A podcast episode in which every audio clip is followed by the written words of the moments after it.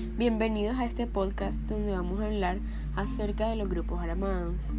Bueno, esto comenzó por un enfrentamiento entre partidarios liberales y conservadores.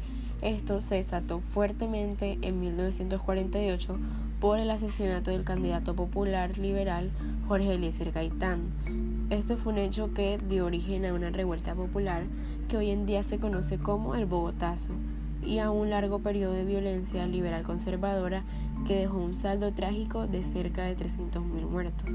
Luego de un periodo de dictadura militar entre 1953 a 1957, los partidos liberal y conservador pactaron el llamado Frente Nacional, que inició un nuevo periodo de acuerdo político entre los partidos tradicionales, que les permitió alternarse al el ejército del gobierno durante 16 años. Otras fuerzas políticas fueron entonces excluidas de la contienda política.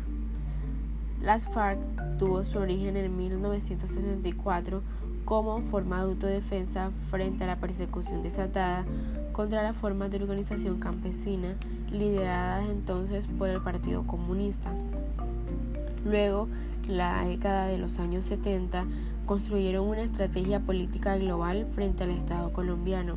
En la actualidad está formada por cerca de 10.000 combatientes organizados en 70 frentes distribuidos en todo el país.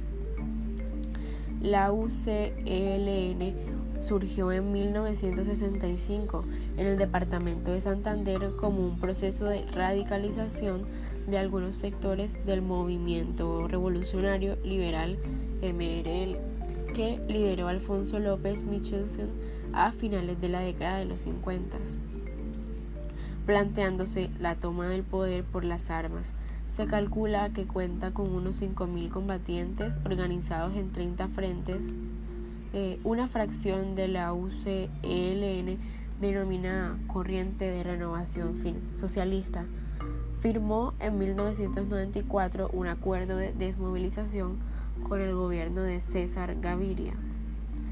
El EPL tuvo origen en 1968, localizado en la región occidental de la costa atlántica, expandiéndose luego su acción hacia otras regiones, teniendo particular incidencia en la zona bananera de Urabá.